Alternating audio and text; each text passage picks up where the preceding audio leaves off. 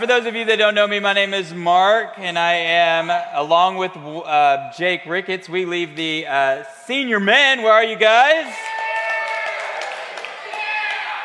Both of you. yeah. Awesome. Awesome. Well, I want to um, talk to you tonight about worship and being a true worshiper. Um, there is a famous theologian out there. His name is Tim Hawkins. Anybody ever heard of Tim Hawkins? Famous theologian who um, he uh, talks about raising your hands in church. And some of you may not have experienced this hand raising thing. And so he, he talks about it in one of his sermons. And uh, he gives some um, direction on how this really works. He says, usually we start with the rookie. Okay, the rookies, you're new in church, and you haven't quite figured this out. So the rookies, they might see everybody lifting their hands, but they're not quite there yet. So they'll they'll wing flap it. You got some wing flappers out there?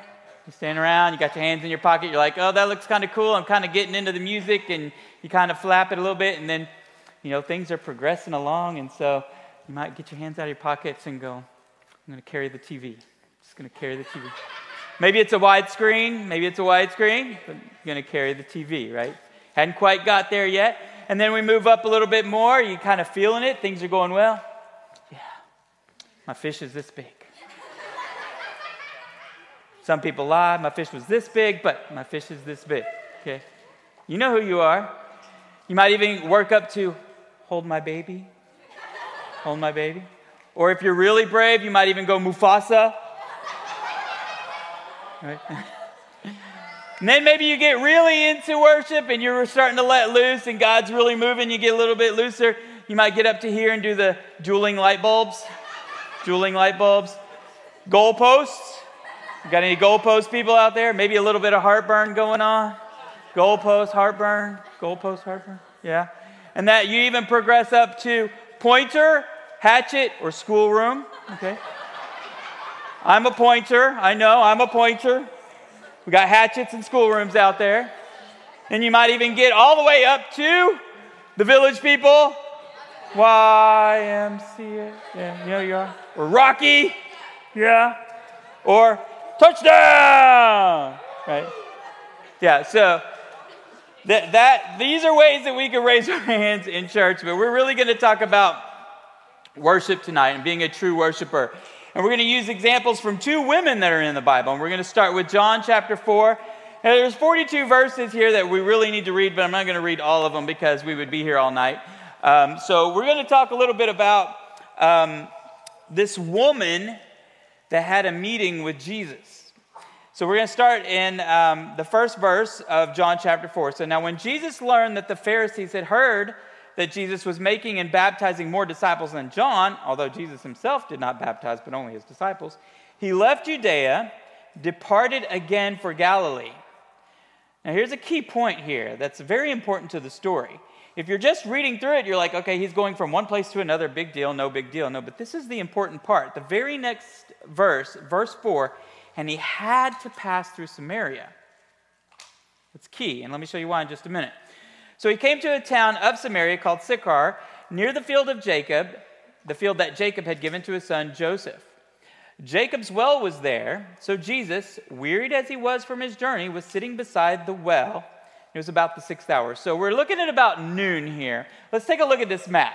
Now, Jesus was going from Judea, way down here, and he was going all the way up to Galilee. Now, typically, what happened is the Jews would take this route.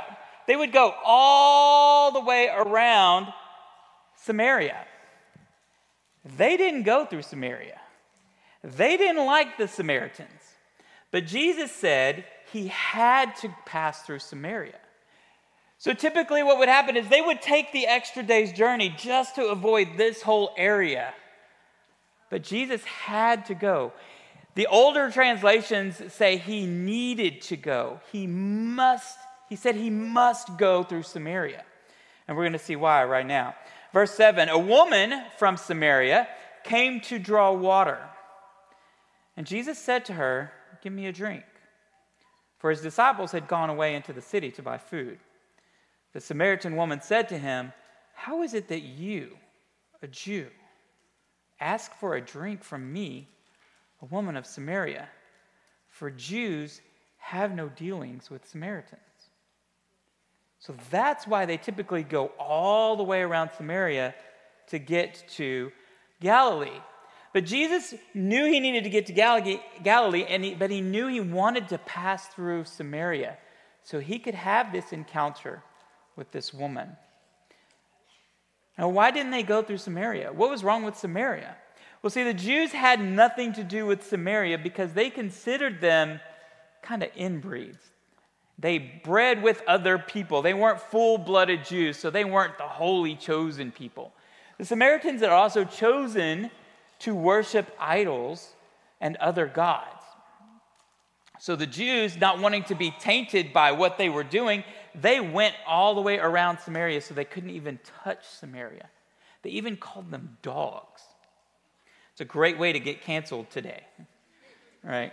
You call a, call a person a dog, you can't even hang out with you, you're just a dog. And these are the religious people. But they worshiped other gods, they worshiped idols. Now, what are idols? Idols are anything that you worship other than God. And you may think, oh, let me put a little statue up here. We're going to worship the holy water bottle today. Okay. Or, I don't know, spaghetti monsters. Thank you. Somebody remembers. That was my first strike. But there are things in our lives that we sometimes tend to put before God.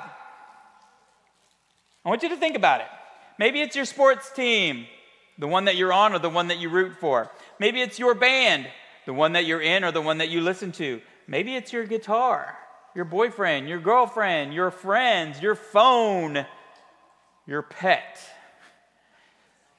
And you're thinking, there is no way I worship those things. Well, think about how much time and energy are you putting into some things compared to what you put into God? So we're going to keep on going here. Let's look at verse 10. Jesus answered her, If you knew the gift of God and who it is that is saying to you, Give me a drink, you would have asked him, and he would have given you living water. The woman said to him, Sir, you have nothing to draw water with, and the well is deep. Where do you get that living water? I want you to notice in verse 10 what Jesus says, those first three words right there. If you knew the gift of God. I became a Christian at age 14 and I lived in a single parent household. And actually, at the time that I had gotten saved, I wasn't even living with my family. I had happened to be living with someone else, and somebody next to them led me to Jesus. Well, I ended up having to move back in with my mom at 15 years old. And my mom started dating um, this guy who soon became my stepfather. And he used to make fun of me for going to church.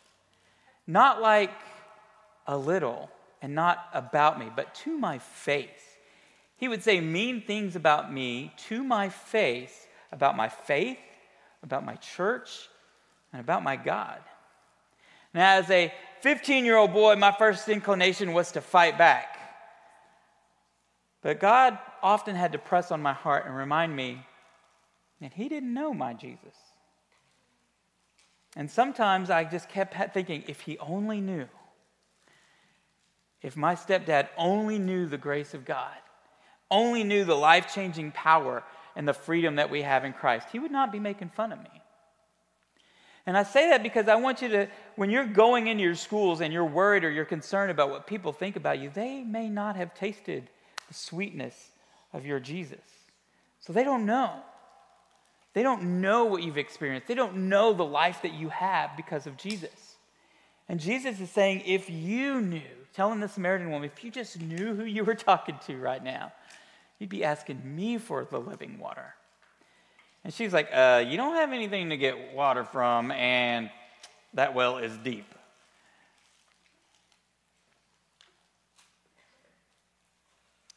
She goes on to say, Are you greater than our father Jacob? He gave us this well and drank from it himself, as did his sons and his livestock.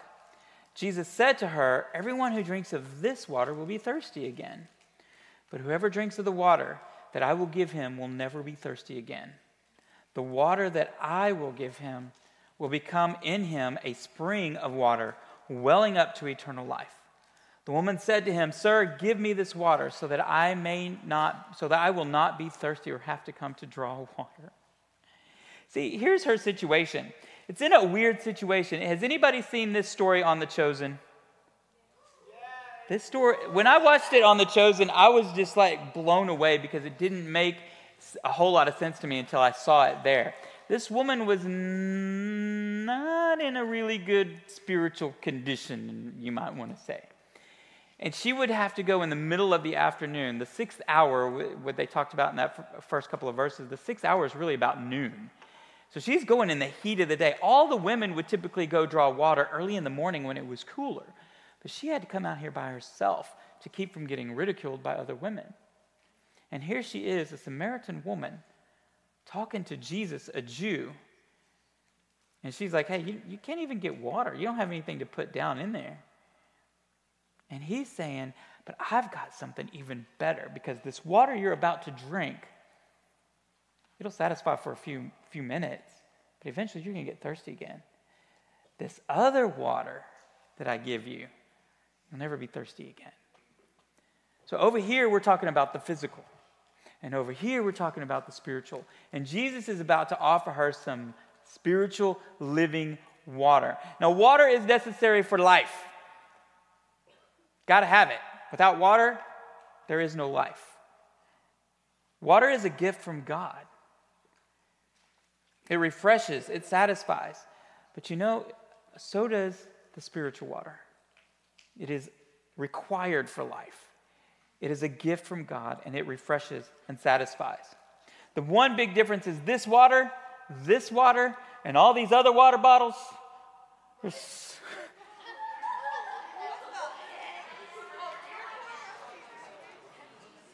They are temporary. But Jesus satisfies for life. There's only one kind of water that restores our soul. And here's where it gets a little interesting. Verse 18 Jesus said to her, Go call your husband and come here. The woman answered him, I have no husband. Jesus said to her, You're right in saying, I have no husband for you have had five husbands. And the one you now have ain't even your husband. So what you've said is true. So, woman had five husbands. Now, and that day, you didn't do that. You did not get married and get a divorce, and then get married and get another divorce and then do it over again five times. So she was seen by the community as being very immoral. Now, I heard somebody talk about this story one time, and, and my, the question was why did she get married and divorced so many times? Well, maybe she couldn't have kids. And so her husbands were like, hey, if you can't produce offspring for me, you can't give me a son or an heir, you got to go. And so she had to go find somebody else, and somebody else, and somebody else. So she was considered a very immoral woman. Now, I can't read this story or talk about it without thinking about my very own mom. See, in May 2021, um, I got a phone call from my brother. Um, for those of you that don't know, my brother, he works in California. He's in uh, film. He makes movies and television shows, and um, he was filming. Um, he was first assistant director on a film, a show called The Chi, up in Chicago, and uh, he called me. He said, "Hey, uh, we have a problem." I said, "What's going on?" He said, "Mom's missing." Said, "What do you mean, mom's missing? Sixty-five-year-old women don't just go missing." He said, no, the neighbors saw her front door open, went to go check on her, and she wasn't there. TV was on, her purse was there, the keys were there, the car was there, but no mom. I was like, what? That's weird. Let me call the neighbors. So I called the neighbors, and they told me the same story. We don't know where she's at, Mark. We just saw the door open, couldn't figure out what was going on. So uh, immediately I started praying. I was like, okay, God, please direct me to where my mom is. Because she lived on about an acre and a quarter of land, and behind the land was a ton of trees. And I thought, oh, God, if she went out there and got lost, there's no telling what's going on with her. But God said, call the hospital. So I called the hospital, found out she was there um, due to a drug overdose. And she had called the, poli- the 911 in the middle of the night. They came, picked her up, took her to the hospital, and just left everything there and on. But my brother said, I'm on the next flight home. I'll see you at the hospital. I said, All right, I'll see you there. I ran home, packed a bag, and drove to Dallas. Doctor told us when we got there that unfortunately she would not leave the hospital. And in less than 24 hours, my mother passed away. But I had about an hour of alone time with my mom. And during that time, God just said, You have to share the gospel with her one more time. And so they had her intubated. She couldn't talk. She could hear me because I would ask her questions and she would nod or she would squeeze, her, squeeze my hand. And so while I was sharing the gospel message with her, I was reminded of this story because my mom had been married and divorced six times. And I was like, Mom, there's a story in the Gospels where this woman had been married five times and was living with a sixth. And Jesus knew everything about her. And Jesus loved her. And Jesus made a way for her. And I prayed with my mom and talked about God's love and God's forgiveness. And she squeezed my hand, and a tear ran down her face. And that was the last thing I got from my mom. A few hours later, she passed away. But I tell you that because I want you to understand that that story gave me hope. It gave me hope where I didn't ever have hope before. I was always petrified of living here in Houston and my mom living up by Dallas, being by herself, that she would die alone in her home. But God gave me the opportunity to share with her the gospel one more time. I had shared with her many times before, and she didn't accept. But I know on that day that God gave me hope in this story to share with her and give her hope before she passed away. See, in verse 19, the woman says to Jesus, Sir, I perceive that you are a prophet. Our fathers worshiped on this mountain, but you say that in Jerusalem is the place where people ought to worship. Jesus said to her, Woman, believe me, the hour is coming when neither on this mountain nor in Jerusalem you worship, you, will you worship the Father. You worship what you do not know. We worship what we know, for salvation is from the Jews. See, she was saying basically, you Jews are saying that we can't worship anywhere except in Jerusalem. So they had a location, a place where the Jews said, You got to worship here by the temple. This is where you got to worship. And Jesus is saying, Well, hold up, hold up. What's about to happen, you have no idea, but what's about to happen is you don't have to be any particular place to worship. He's saying it's not going to be on this mountain, it's not going to be in Jerusalem. You're going to be able to worship anywhere. And why is that important for you? Because the, you don't have to worship, you can worship anywhere, not just right here. Who would have ever thought that Clear Falls would be a worship center? right?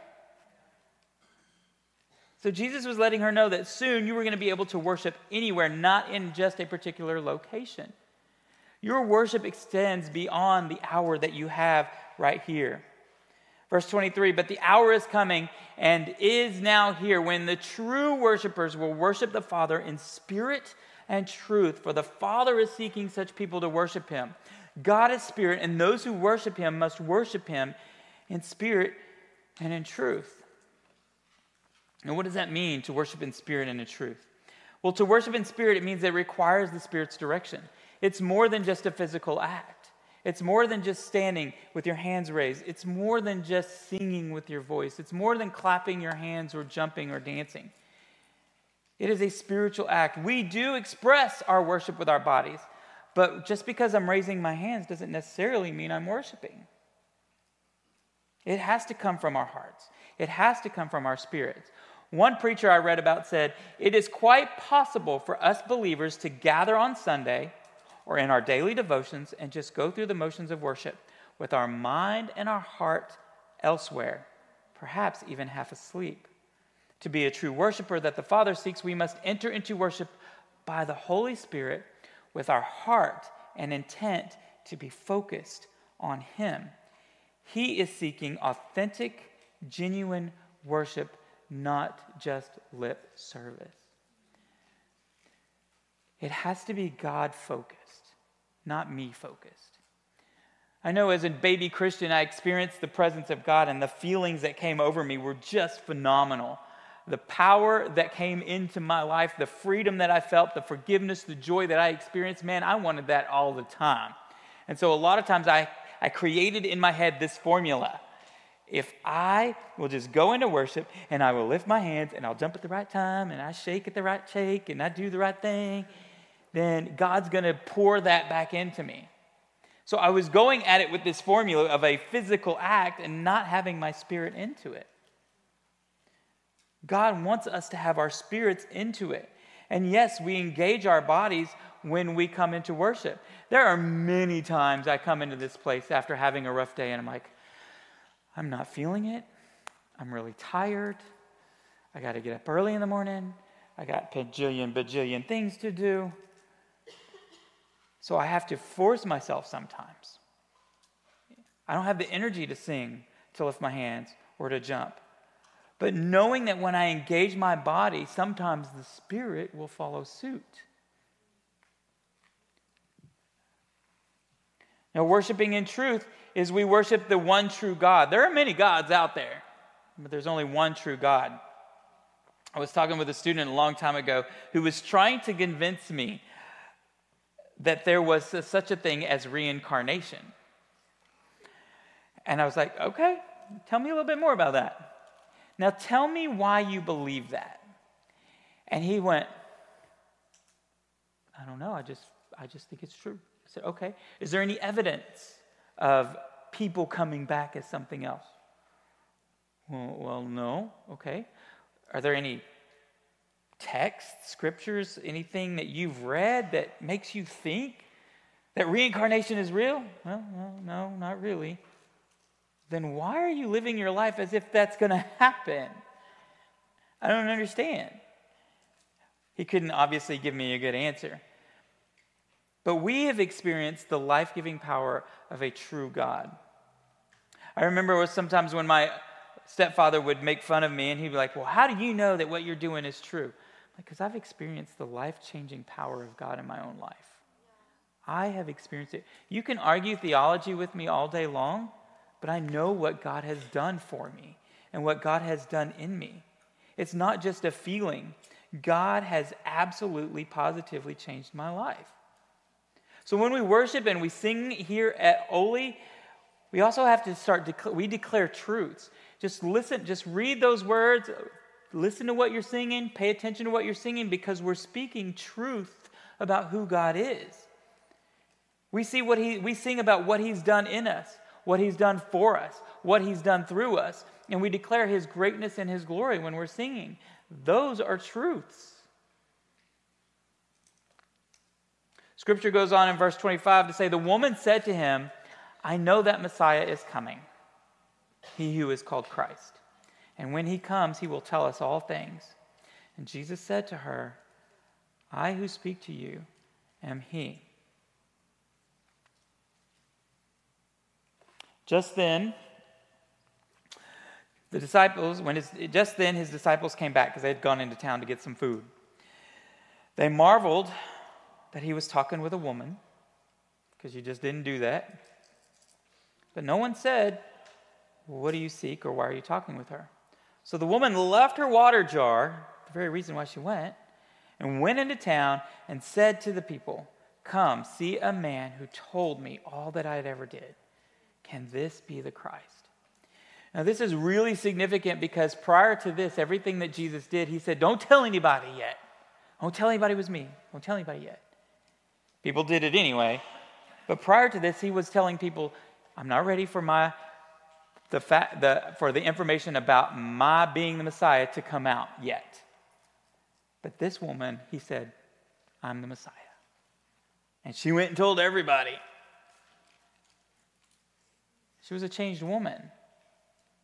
See, he knows everything about you.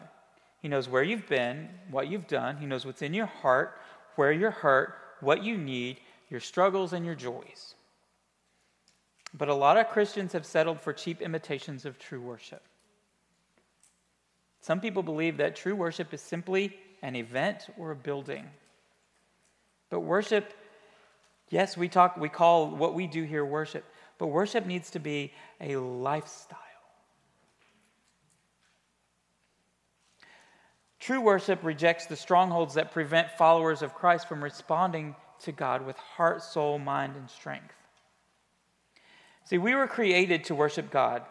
It's one of the very reasons why God made us. And if, here's a few examples in Scripture of how our bodies express our worship. Psalm 134, verse 2 Lift up your hands in the sanctuary and praise the Lord. Psalm 96, verse 1 Sing to the Lord with a new song. Sing to the Lord, all the earth. Psalm 149, 2 Let them praise his name with dancing and make music to him with timbrel and harp. A timbrel is a tambourine, by the way. I, I grew up in a tambourine shaking church, let me tell you. Some of y'all know what I'm talking about, right? Yeah. Psalm 47, verse 1 Clap your hands, all you people. Shout to God with loud songs of joy. Psalm 95, verse 6 Come, let us worship and bow down. Let us kneel before the Lord our Maker. These are expressions of worship that we do in our bodies. I tell you, Immerse Weekend, Saturday, rocked my world, guys. Rocked my world. I stepped into that confession room and immediately, immediately started crying. Just tears started flowing, and nothing had happened yet. I just walked in there, it's like, I was a mess. And then we went from confession room to the worship room, and I stood way back in the back because I was having to use my sleeve to wipe my nose because it was kind of gross. But it was amazing what God did in those few moments. You see, years ago, there was a billionaire named Howard Hughes. And he had, um, he owned a lot of casinos in Las Vegas. And when he died, um, the people, his like publicity director, asked for the casinos to stop everything and give him a minute of silence. For a very uncomfortable 60 seconds, the casinos in Las Vegas went eerily silent. Then a pit boss looked at his watch, leaned forward, and whispered, Okay, roll the dice. He's had his minute.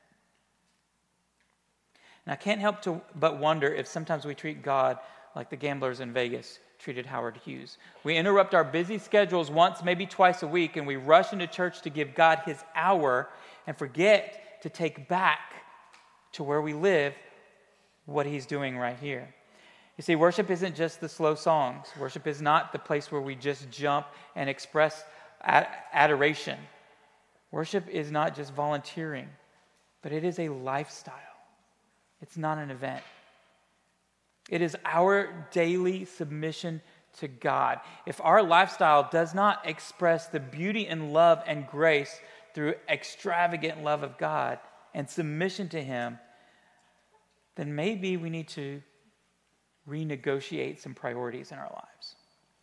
See, God is seeking worshipers who will bring Him glory, not just for an hour on Sunday or two hours on a Wednesday. He wants people who are going to follow through with their daily lives and their daily activities. See, God is seeking true worshipers who worship Him in spirit and in truth. And we worship God because of who He is, what He's done, because He commands us to, to give Him honor, to give Him glory because we love Him. We love what He's done in our lives, and we just want to be near Him.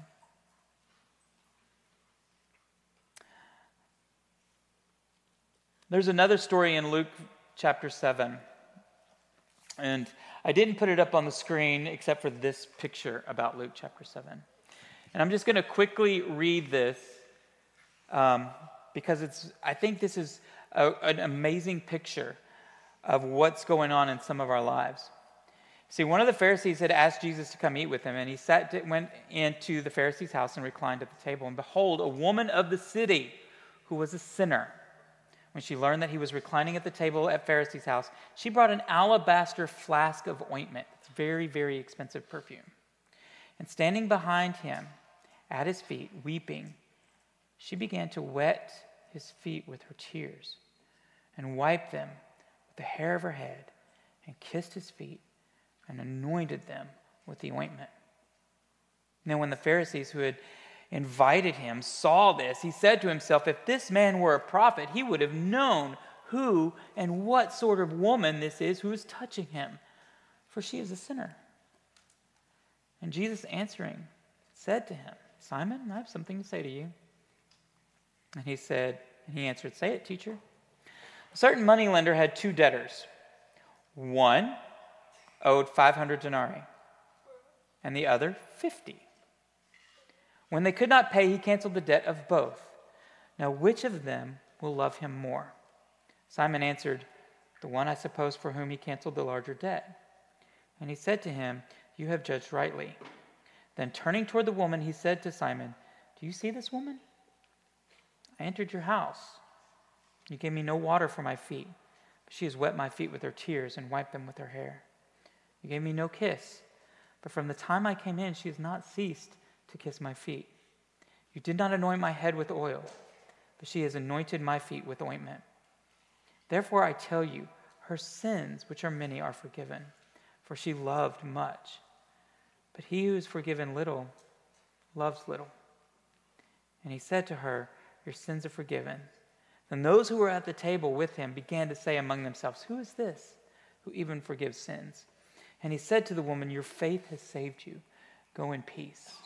I want you to notice that when she comes in and she is anointing his feet with oil, and she is wiping, wetting his feet with her tears and wiping them with her hair. Two big things are happening right here. First, it wasn't right for a woman to be in a presence like this and letting down her hair and touching him. And second, she made a huge sacrifice of this, a very expensive perfume, to put it on Jesus' feet. Now, a lot of times we come into worship and we feel like we have really messed up this week. We've really messed up.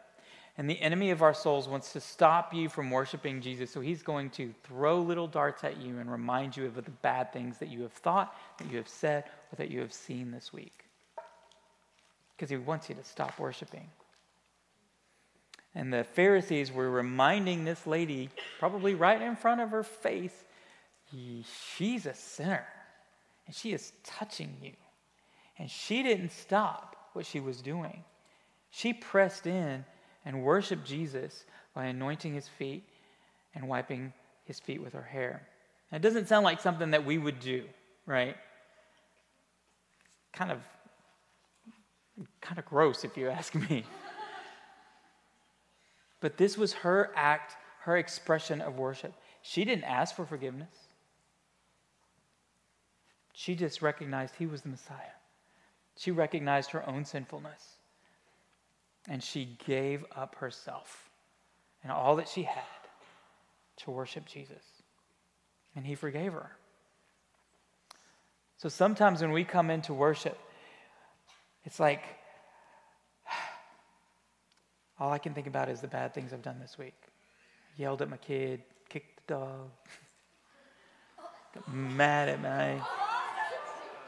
Kicking the dog's worse than yelling at my kid?